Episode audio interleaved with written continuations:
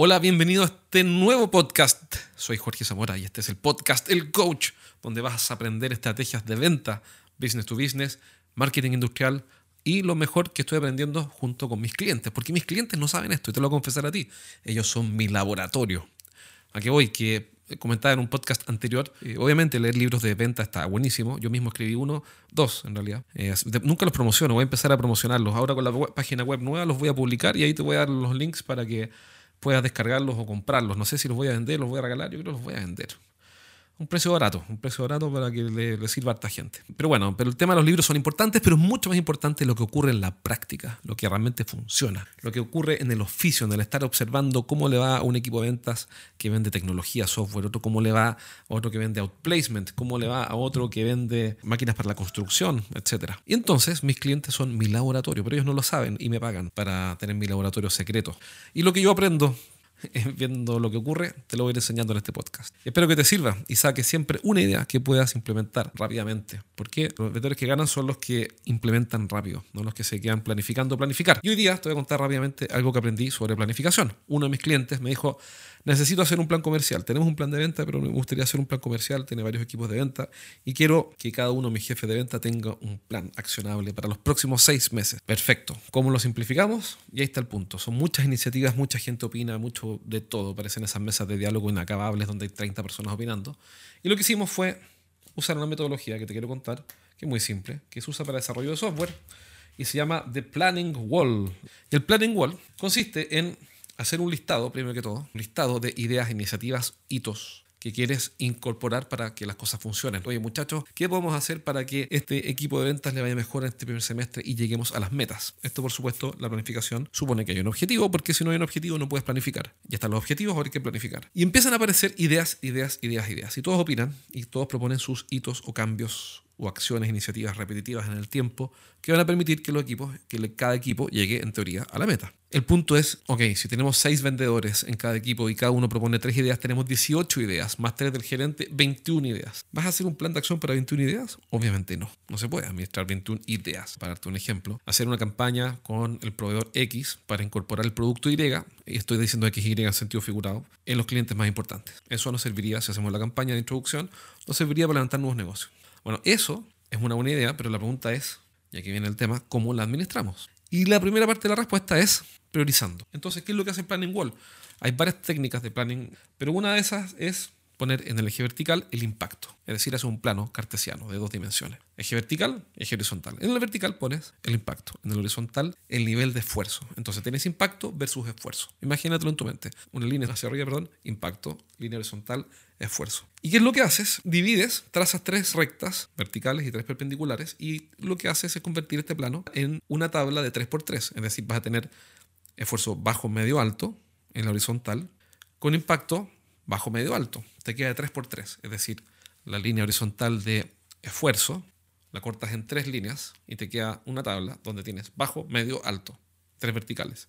Después cortas en el eje vertical el nivel de impacto y tienes bajo, medio, alto, tres niveles. Y te queda una tabla de 3x3. Si en realidad no es muy difícil. ¿Se entiende? 3x3. Entonces, ¿qué ocurre? Todas las iniciativas que tienes con tu equipo, las distribuyes a través de esta tabla. Y te van a quedar iniciativas que son de bajo esfuerzo, pero de bajo impacto, abajo a la izquierda, un poquito más arriba, de bajo esfuerzo, de mediano impacto, y un poco más arriba, de bajo esfuerzo y de alto impacto.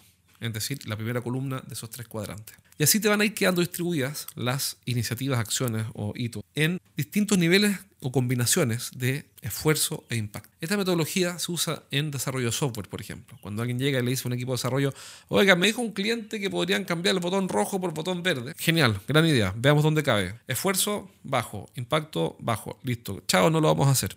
Así funciona. Entonces, lo primero es priorizar. Cuando uno quiere hacer un plan de acción, lo primero es priorizar. Si no priorizo, no puedo hacer el plan. Primero tengo un objetivo, luego trazo el plan y para trazar el plan necesito hacer cumplir ciertos hitos o hacer ciertos cambios y eso tengo que priorizarlo porque no vas a poder hacer todo. Porque en la realidad nunca se puede hacer todo. Esa es la realidad. ¿Te gustaría ver a tus vendedores captando nuevos clientes con marketing digital y redes sociales? ¿Te gustaría verlos convirtiendo más negocios y verlos haciendo presentaciones más efectivas? Bueno, esa es solo una fracción de los resultados que obtienen los clientes de mi consultora por el entrenamiento que les hago cada semana en vivo. Si eres un gerente de una empresa B2B, te tengo una buena noticia cada semana voy a sortear un asiento para una de estas clases en las que entreno a los gerentes. Y eso no va a tener costo para ti. Regístrate en eduventas.com y postula para participar en una sesión.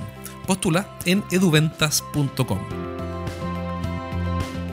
entonces va a tener una distribución como varios post-it. Se puede hacer con post-it. Esto lo hice con un programa que se llama Miro, que es gratis, miro.com, funciona perfecto, que puedes ahí poner el, el tablero, que ya viene preconfigurado, y vas pegando post-it. Y cada post-it es una iniciativa, acción o hito o acción repetitiva que nos va a permitir llegar a la meta en alguna parte de este tablero de esfuerzo e impacto.